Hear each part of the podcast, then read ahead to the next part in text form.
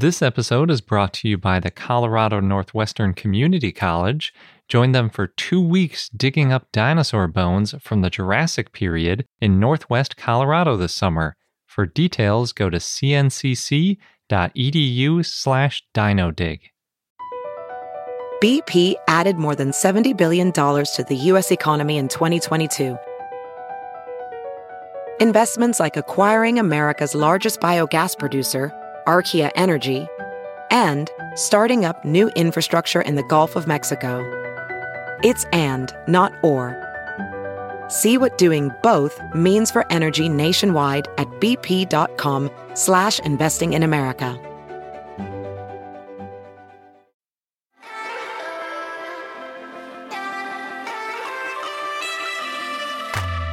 Hello and welcome to I Know Dino. I'm Garrett. And I'm Sabrina. And today, in our 395th episode, we don't have any news, but we do have a discussion about why Ankylosaurus is the best dinosaur. And we have had episodes about Brontosaurus and Apatosaurus, so it only seemed fair to Yeah. look at Ankylosaurus. Well, we did have Ankylosaurus as our dinosaur of the day in our fifth ever episode, hmm but it's been over seven years since then, and there's actually been quite a few updates. So I think it's worth doing. Plus, back when we first covered Ankylosaurus, we hadn't found Zuul or Borealopelta yet, which both helped us understand Ankylosaurs in general much better. And then you also have dinosaur of the day, Aegyptosaurus, Yep. which I think is a sauropod. I always have to get a sauropod in there if I can. Yeah. And I've got a fun fact, which is about Ankylosaurus as well. Bring it back to the original topic. Yeah. Mhm.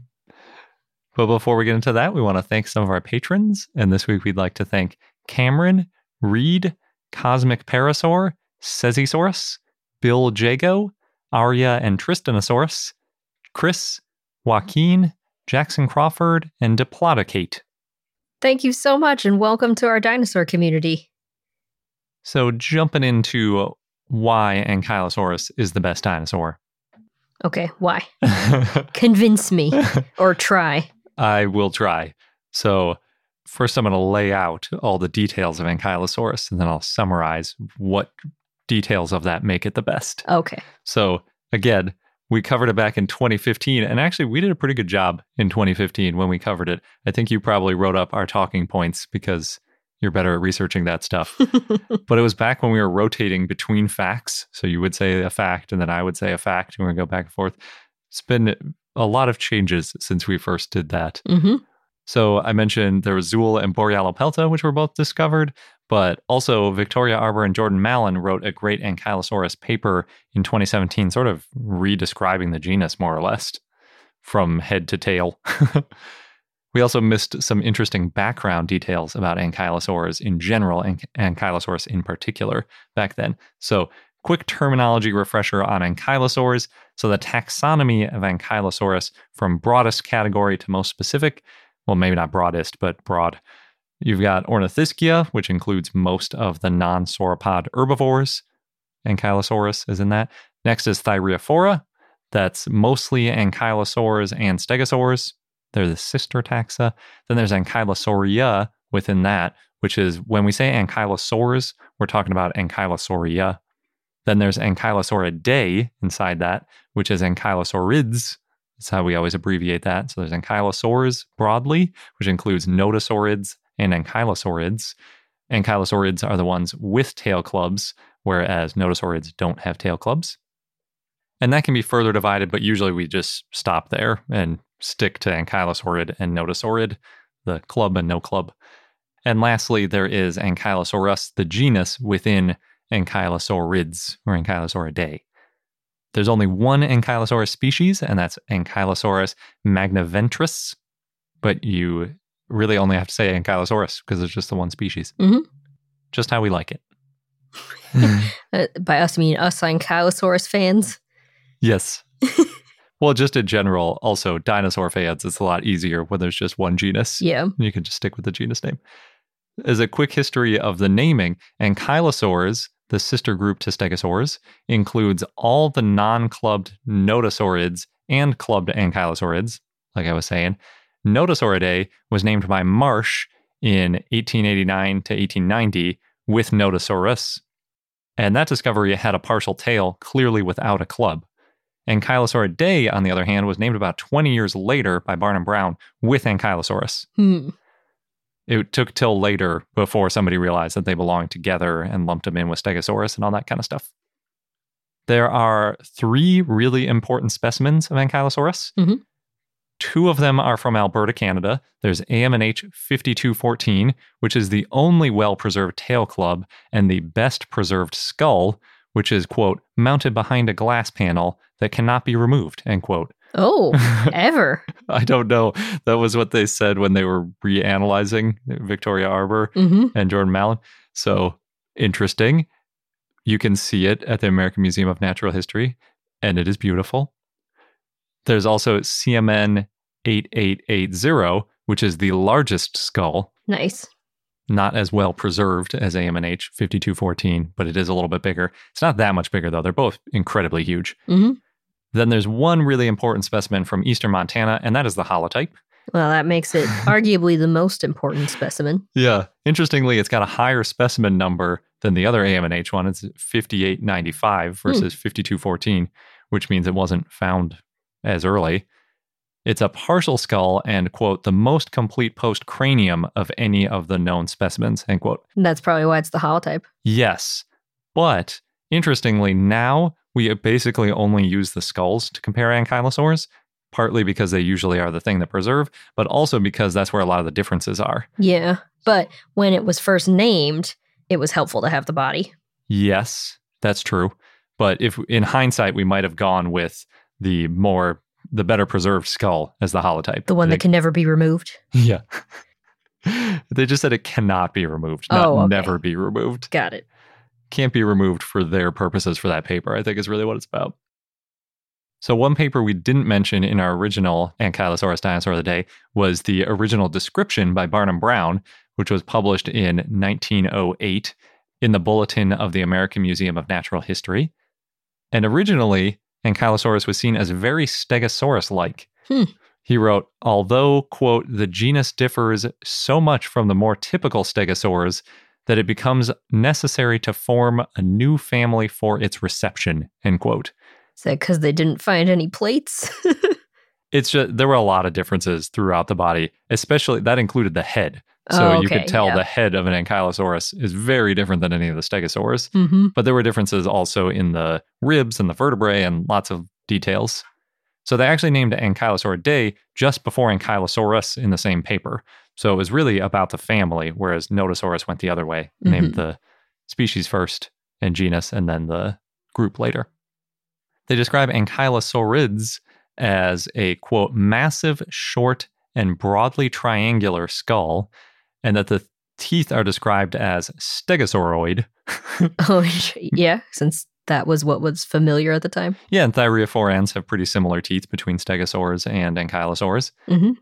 They also describe ankylosaurids as having a short neck, a stiff backbone, which is quote unquote solid throughout, and they are solid animals. yes, and to that end, they say it's quote broad, covered with heavy armor plates arranged in rows, end quote. Hmm. Which sounds a lot like a stegosaur. When you kind of describe what an ankylosaur looks like and all that, Right. without actually seeing it, it does sound a lot like a stegosaur. they both have the plates, but the plates look very different. Yeah. Well, some of the stegosaurs, though, have smaller plates. They're not all like Stegosaurus with the crazy huge ones. True. It's a pretty good, accurate description of ankylosaurids, although it's notably missing the tail club. It's not anywhere in the description of ankylosaurids, Hmm. but that's because they didn't find it in that first specimen. And that's really their defining characteristic now is that it's an ankylosaur with a tail club makes an ankylosaurid. Right. The short triangular skull, though, we hear that a lot. Mm-hmm. Yeah, definitely. For Ankylosaurus, the original description, the key features they pointed out were that the skull plates are fused together into a quote continuous sculpted shield, which I think is a great description. also, that the nostrils are far forward. That's changed a little bit. Now we actually consider them to be kind of far back for an ankylosaur. The vertebrae are fused to the ribs, which is really cool.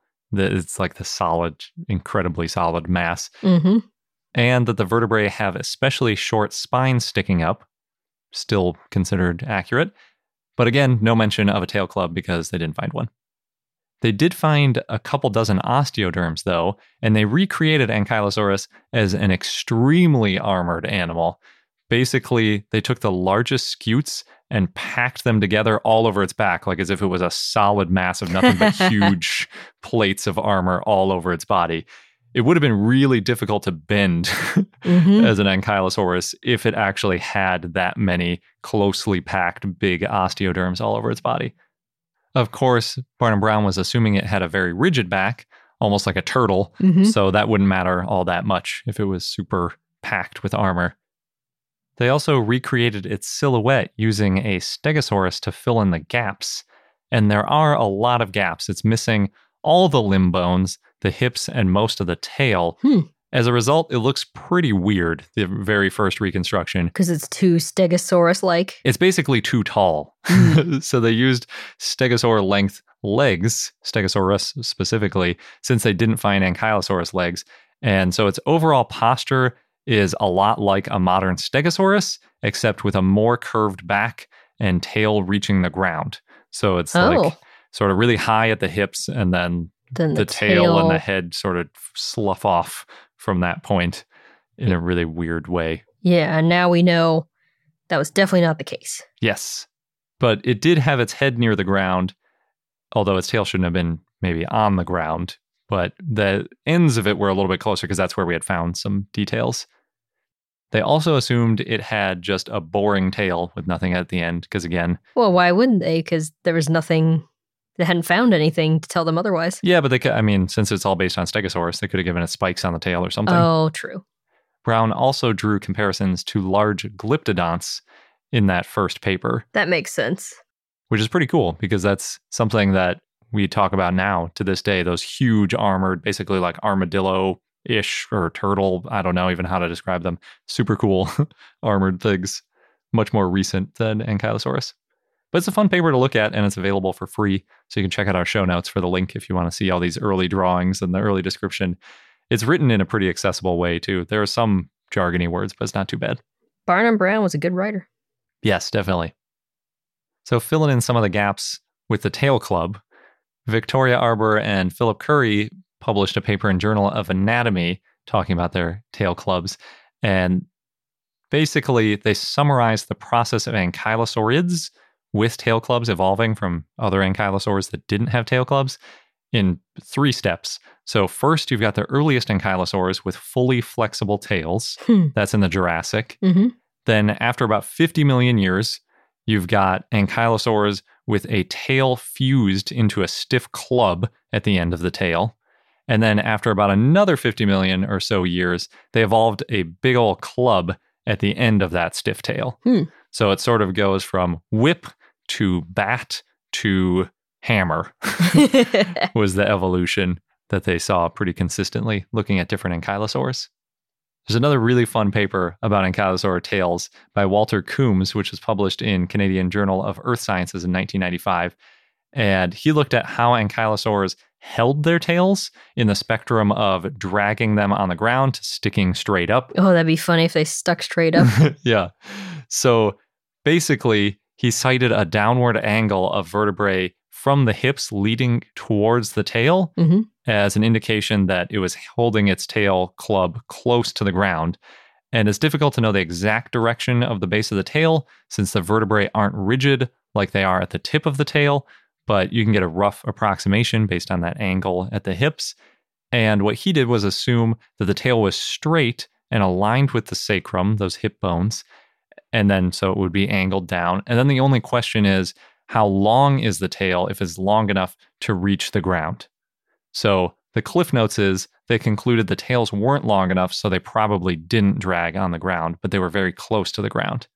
In the paper, they describe an ankylosaurid tail club that was smallest from Western North America, and it was arranged generally like a Euoplocephalus tail club with the two long osteoderms on the side and then presumably missing the minor osteoderms at the end. So this one is a longer than it is wide. So like opposite of Anodontosaurus with the big spike sticking out the side. hmm It's also missing the vertebrae of the handle. So they basically just had the club. But this one is about 14 centimeters wide by 13 centimeters long and about 8 centimeters high, or 5.5 by 5 by 3 inches. And roughly that's about a stack of eight CDs in their cases. That's an interesting comparison. CDs.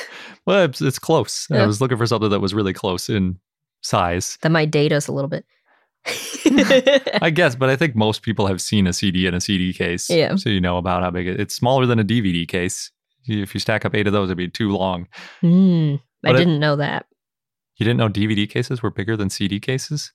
No, I never compared. Okay. Anyway, back to the ankylosaur. if you don't, if you aren't familiar with CD cases, you can just go by the five and a half inches by five inches by three inches. So that's the smallest tail club ever found, which is still fairly big. Based on that tail club and lots of other tail clubs and the position of the tail, they made some conclusions about possible uses for ankylosaurid tail clubs. Many of these have since changed, but I think it's fun to go back to where we were. What is this now? Almost 30 years ago.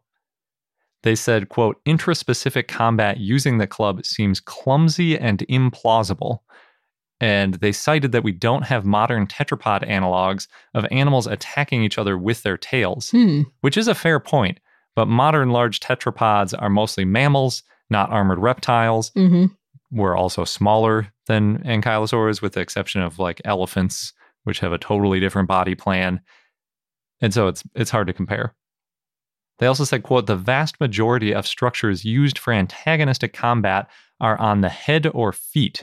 Headbutting utilizing the broad, flat, approximately triangular skull is a more reasonable form of intraspecific combat for ankylosaurids. And that's cited from a previous paper by Kenneth Carpenter back in 1985. That's interesting. I really love the idea of ankylosaurs very slowly charging at each other Yeah. in order to butt heads. in your first, when we did the dinosaur of the day, you said that they walk about six miles an hour at tops. so, like two things going six miles, that's like a fast walk Well, towards each other. They're so heavy Yeah. and so solidly built. It's Yeah. hard to imagine them being fast. Yes. And it's not like they're like giraffes where they could like swing their head with some force because their necks are so short. Yeah, they could swing their tails with some force. but not their head. So yeah, it's pretty funny to think of. They have these big triangular heads, obviously for bashing into each other. It's just funny to me. Obviously, hindsight's twenty twenty, Yeah, but it's easy to laugh now, but yeah, before we knew much. yes. They also say, "quote Defense against predators is the most reasonable primary function for the tail club, but this does not exclude its use for other purposes." End quote. Hmm. What other purposes? So I think that's a great way to put it. Basically, they're saying that it's using its tail club for defense, but maybe it was using it for other things. Like maybe it was interspecific combat, maybe it was a display structure. Oh, I it could be any number of multiple purposes. And we often say that with evolution, right? Animals don't evolve a structure just for one single ever use. I mean, sometimes they do, but when you can, you use an organ or a part of your body for as many things as possible. It'd be fun if they use their tails to like knock some food off some trees. like shaking a, a nut tree. yeah. yeah, that's true. There's some pretty fun speculation about what ankylosaurs would have aimed for using their tail, hmm citing Coombs from 1979 that the tail club would have been, quote, most effective against the relatively fragile metatarsals of an attacking theropod. And that is really omniscient because Zuul crurivastator, which the species name crurivastator means destroyer of shins, hmm is based on that exact same analysis. And that's now over 40 years later, that analysis is holding up. So even though the metatarsals are in the foot, in theropods, they were effectively their shins because they walked on their tiptoes. And then above the metatarsals and the ankle bone, you get that backwards knee look that theropods and birds have. So if Ankylosaurus was aiming for those metatarsals, which looks like the lower leg or upper foot, it fits in perfectly with that destroyer of shins. It's like the same idea. They pointed out that swinging higher towards the leg or towards the hip doesn't really make a lot of sense in terms of a defensive strategy. So, if an ankylosaur was going to try to hit, say, a T Rex coming at it in the upper leg, like in the femur, rather than going for that foot, it would have to have really strong muscles in order to lift that heavy tail up, hmm m- muscles that could be used for swinging instead of lifting. More importantly, hitting the animal high on the leg would be less effective because it's covered in muscle and fat that would cushion the impact, making it less likely to do damage and Hmm. probably less painful. But also, hitting low in the leg is more likely to knock the foot out from under it, which also could make the theropod fall. Sweep the leg. Yeah, exactly. so, for a lot of theropods, falling could be as damaging as a club to the foot. So, even if they just get off balance by getting hit really hard in the foot, that would be trouble. yep. But again, it's also more fragile bones. It's easier to hit. It's so going for that low point in the foot is really the the winning strategy if you're using your tail as a club weapon.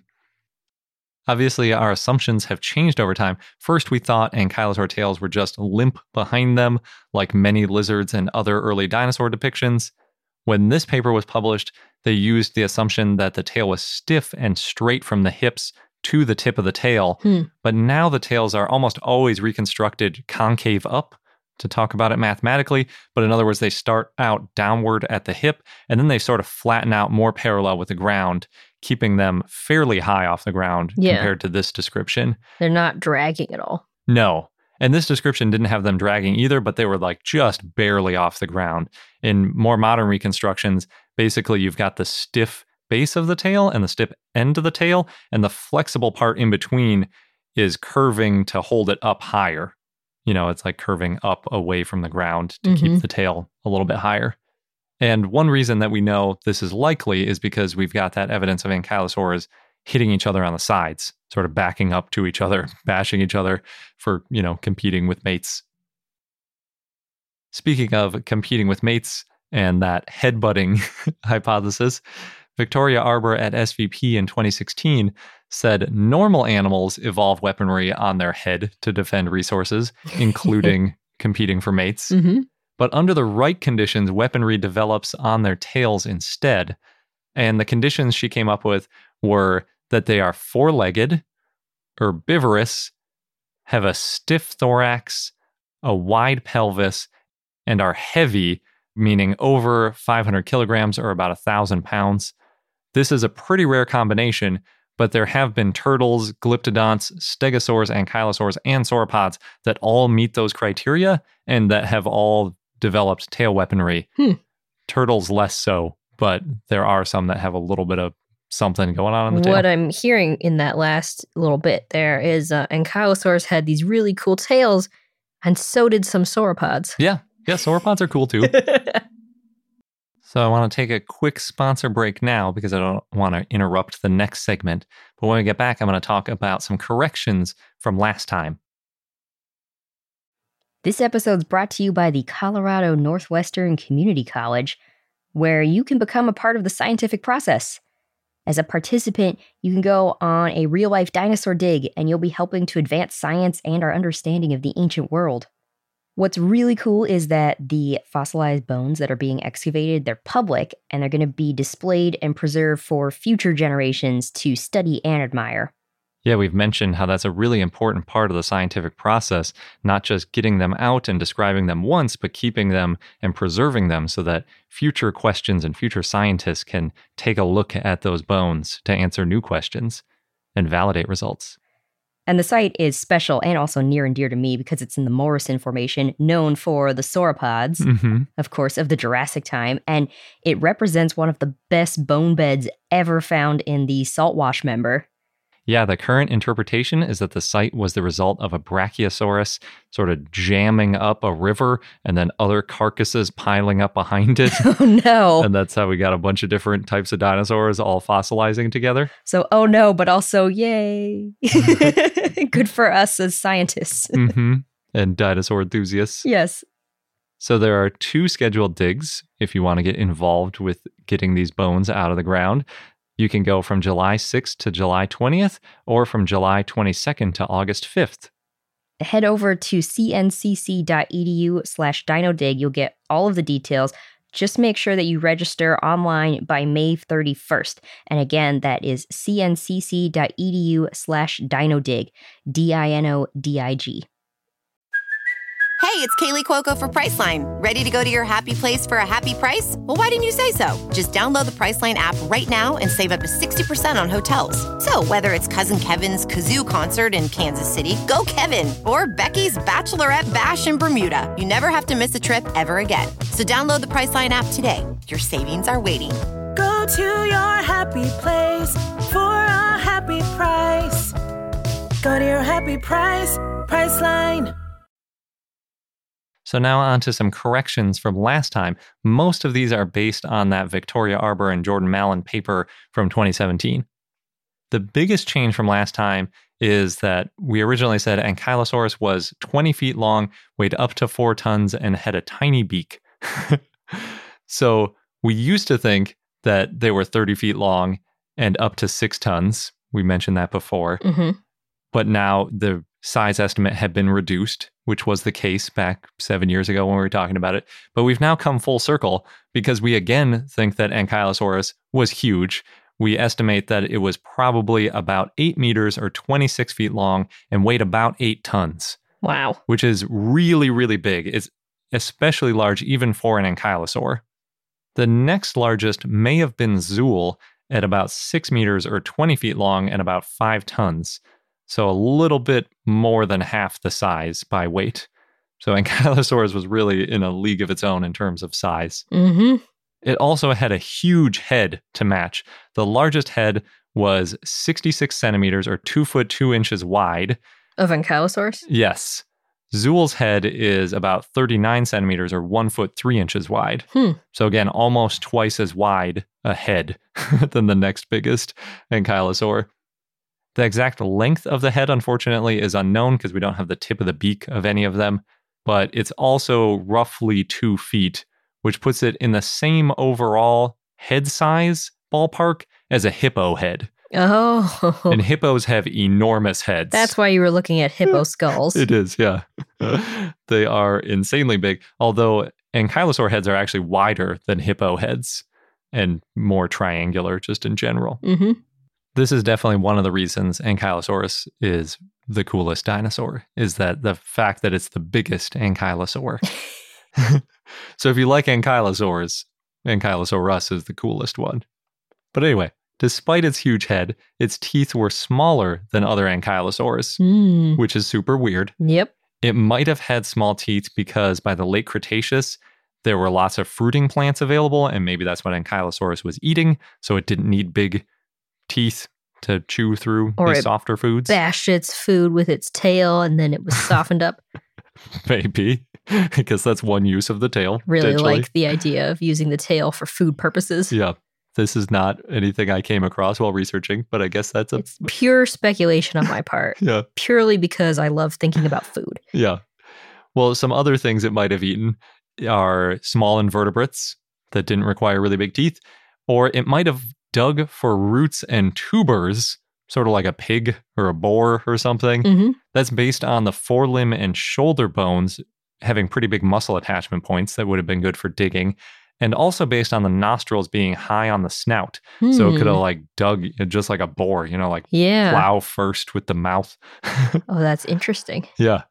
I wonder if that's like related to the fact that it had this certain type of beak and like a triangular head and all that. Could be. Those triangular heads were good for something, Yes.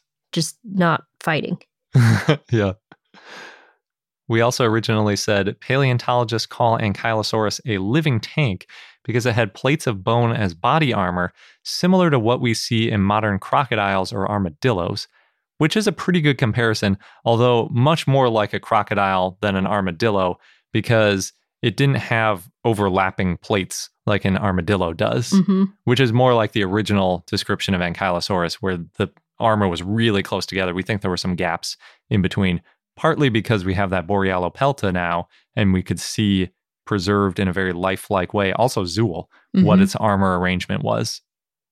It probably didn't start out that way, though. In living animals, specifically crocodilians, osteoderms don't form until the animal hatches from the egg, Hmm. which is unlike the bumpy character in Camp Cretaceous, which was born with several obvious osteoderms. Oh, That's yeah. the nickname Bumpy.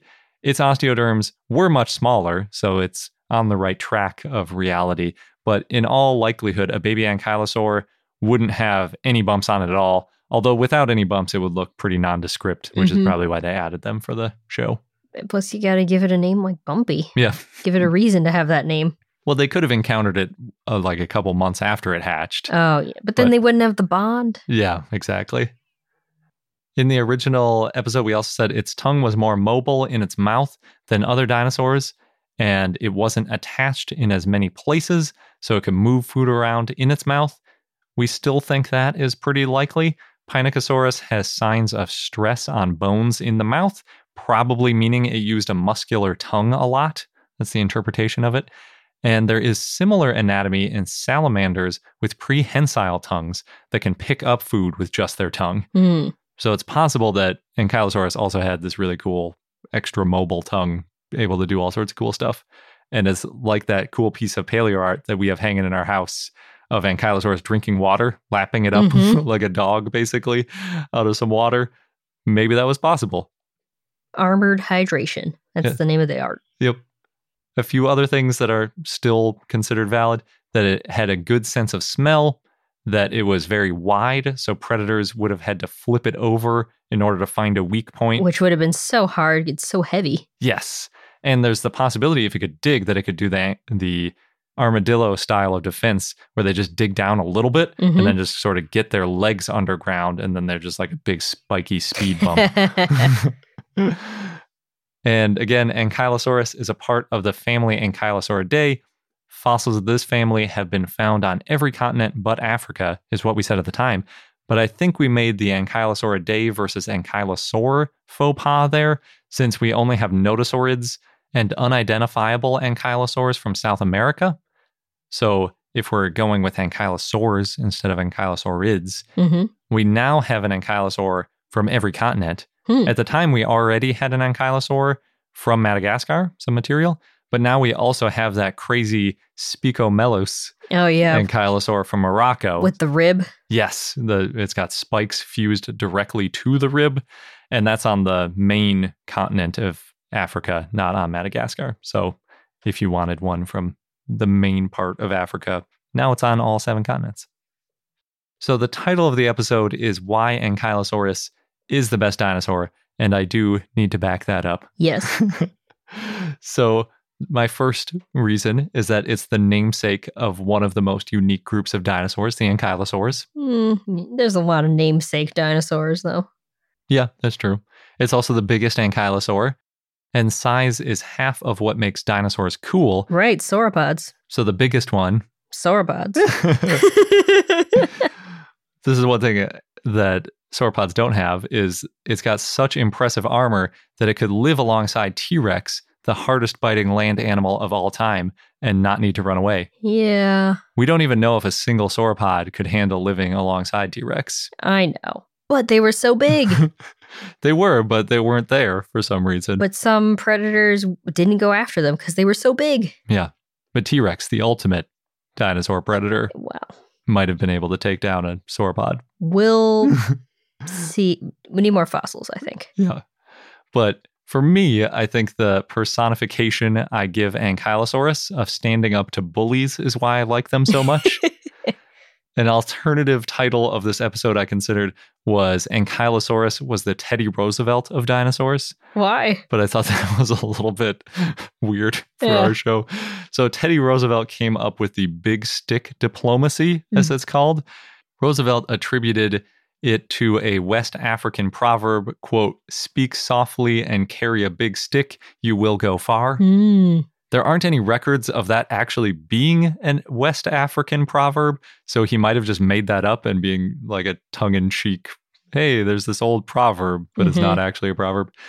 As a random bit of trivia, Roosevelt popularized the expression at the Minnesota State Fair in 1901, four days before McKinley was assassinated It is a random bit of trivia. and he became president. The philosophy has been expanded to five points. And basically, they are you want to have a capable force that an adversary can't ignore, i.e., the big stick. Or a big tail, club Yeah. tail. exactly. You want to act justly towards others, never bluff, strike only when prepared to strike hard, and allow an adversary to save face in defeat. I don't know if the other four points you can extend to Ankylosaurus. Oh, I can, and I will. So whether or not Teddy Roosevelt always followed those guidelines is up for debate, but I think Ankylosaurus certainly did. That's interesting. so as you mentioned, it definitely had a big stick that couldn't be ignored. The tail was at least three meters or 10 feet long, with spikes running the length and a massive weight on the end. That's sort of the ultimate animal version of a big stick. hmm Acting justly, Ankylosaurus was probably an herbivore. In fact, by the time Ankylosaurus evolved, it may not have even been an omnivore. It might have just been focusing on fruit and leaves and things Mhm. like that. And it probably only used its club when competing with mates and for defense. It certainly wasn't chasing anything down to bully it Oh, using I its see. tail. Okay. In terms of bluffing, since Ankylosaurus was happy just to eat plants, I'm not sure why it would need to fake aggression at anything. That doesn't make a lot of sense for Ankylosaurus. Maybe when competing with mates. May, but that's not really a bluff. They're Hmm. going to actually have to back that up. For striking hard when needed, Zuul, the destroyer of shins, at six meters and two and a half tons, was considered capable of, you know, destroying a shin. Right. Ankylosaurus was up to nine meters and maybe even up to nine tons on the upper end of the estimate. It was truly a tank. It's hard to imagine an animal striking much harder than an Ankylosaurus could with its tail. So I think striking hard when needed is pretty well covered. Oh, wait.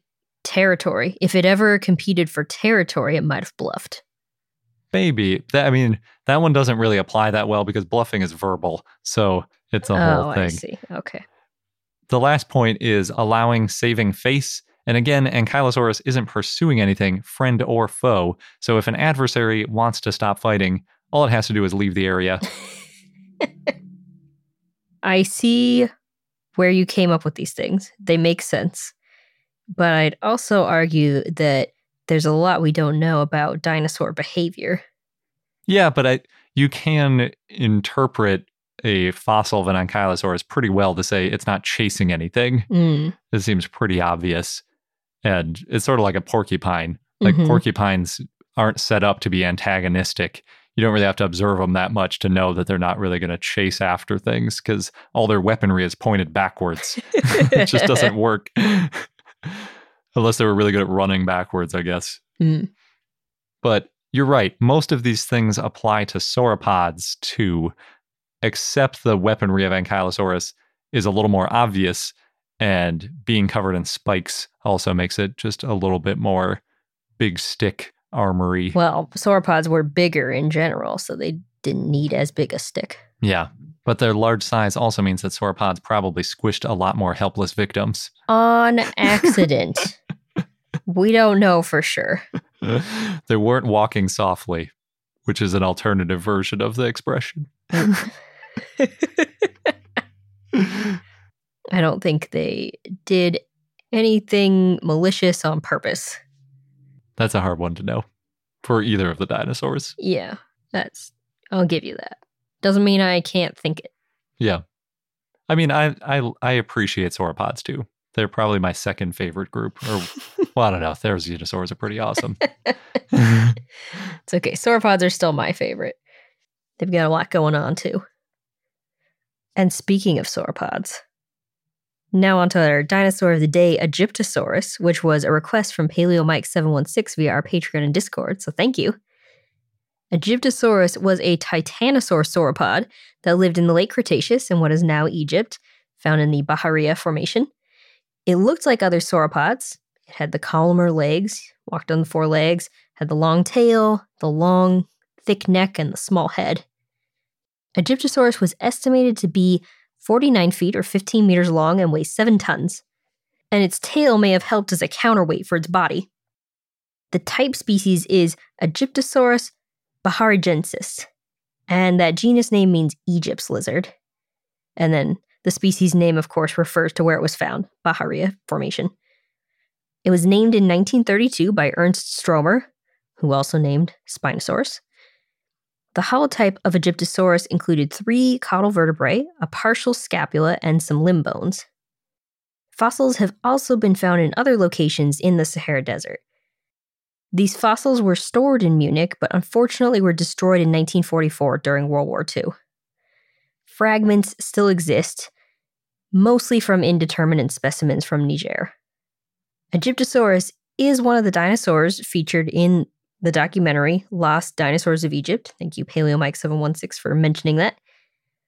And other animals that lived around the same time and place as Aegyptosaurus include the sauropods Dicraeosaurus and Paralititan, theropods including Spinosaurus, Carcharodontosaurus, Bahariosaurus, Elaphrosaurus, and Sigilmassasaurus, crocodiliforms, plesiosaurs, fish, crustaceans, and mollusks.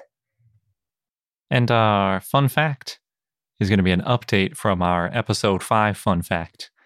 Because again, we've learned some more things. Yeah. So in episode five, our fun fact was that osteoderms had blood supply and they could have been used for cooling or for display by blushing by putting blood in their osteoderms. This is for Ankylosaurus specifically. Yes, I think so. Maybe just in general ankylosaurs. But either way, it's probably not true. Osteoderms are bones that form in the skin, aka the dermis, thus osteoderm. Hmm. Since they grow in the dermis, they can be covered by the epidermis. If you haven't already seen a Gila monster, you should definitely check it out. They're covered in osteoderms, giving it a really bumpy appearance. They're also toxic. I think they're poisonous. They have a venomous bite. They're in Arizona. Hmm. Really interesting animal. Every bump on the Gila monster is an osteoderm embedded in its skin. Ooh. Lots of places call the osteoderms a type of scale. They'll say they have these interesting round scales called osteoderms. They are not scales. They are osteoderms. They are below the skin, not on top of the skin like scales. Since the Gila monster has skin over its osteoderms, its patterning continues over the osteoderms. And theoretically, it, if it had chromatophores or something like a chameleon, it could change color above the osteoderms as well. As a side fun fact, the epidermis can further be covered by scales. So you can have scales on the top, then the layer of the epidermis, then osteoderms beneath that, further strengthening the skin. And lots of reptiles actually do have this as just an extra layer of armor. That's a lot of armor. It's pretty cool. If Ankylosaurus had skin over its osteoderms, they might have been able to blush. And this has been proposed for stegosaur plates, for example, that maybe they had skin covering them. But it has also been proposed that stegosaur plates were covered in keratin, Mhm. in which case, maybe not. Now that we found Borealopelta, we know that the large osteoderms on ankylosaurs were likely covered with keratin because there was keratin on the osteoderms preserved on Borealopelta. This would have given the osteoderms a more horn like appearance than skin with armor embedded in it, like you see on the Gila monster. Hmm. It's pretty similar to a turtle shell in terms of the overall sort of appearance of what these osteoderms on an ankylosaur would have looked like on an individual basis, you know, those big bumps that turtles have on their shell. I haven't been able to find any accounts of turtles being able to change color on their shells quickly. They often do change color slowly as they grow up. They start out usually in muted colors like brown in order to blend in. Once they're bigger, they might add fancy colors and patterns for display. But those changes occur slowly over time. About the fastest they might occur is seasonally in order to attract mates, but definitely not something like blushing, where it's a quick change in color that's temporary. That's too bad. And it makes sense that they can't change their color since keratin isn't living tissue the same way that skin is. It's just like our hair and our fingernails and things like that. So, an ankylosaurus changing the color of its horns would be like us changing the color of our hair spontaneously, basically. Without dyeing it. Yeah. And then changing it back, you know, blushing, in other Mhm. words. Ankylosaur osteoderms are often called scutes, and the term is used in different ways for different animals. It's really weird, which is why we almost always just use the term osteoderm instead of the term scute. But most often, the term scute is used to describe the outer keratin part covering an osteoderm or scale. Other times, it's used to mean the entire osteoderm keratin complex, but it seems to always be used for structures that are covered in keratin rather than skin. So this, they can be covered in skin like the Gila monster, or they cannot be like on a turtle where they just have the scute and the keratin on top. Since we're almost always looking at bones, I always use the term osteoderm because we know there was a bone there. it is, in fact, an osteoderm. Whether or not there was a scute on top of it or there was keratin on top of it, making the whole thing a scute, if you want to use the word that way, we can't be certain. But after finding Borealopelta, we confirmed that the large osteoderms on ankylosaurs were scutes, or covered in, in scutes if you prefer. So they could potentially blush skin covering an osteoderm if they were covering an osteoderm. Maybe some of the smaller osteoderms did have skin covering them, but probably not a thick keratin covering on an osteoderm, aka a scute. That, that probably wouldn't be able to blush because mm. it's covered by a big horn, basically. But I never say never because biology is super weird. Yeah. It's just unlikely that ankylosaurs could blush their scutes, like we said way back in episode five. Oh, that would be fun to see. It would be. I still hope that someone can do a more in depth analysis on Stegosaurus and maybe figure out if that was possible. And that wraps up this episode of I Know Dino. Thank you for listening. And if you want even more dinosaur goodness and reminders of when our new episodes come out, then head over to our website, iknowdino.com, and sign up for our newsletter. Thanks again, and until next time.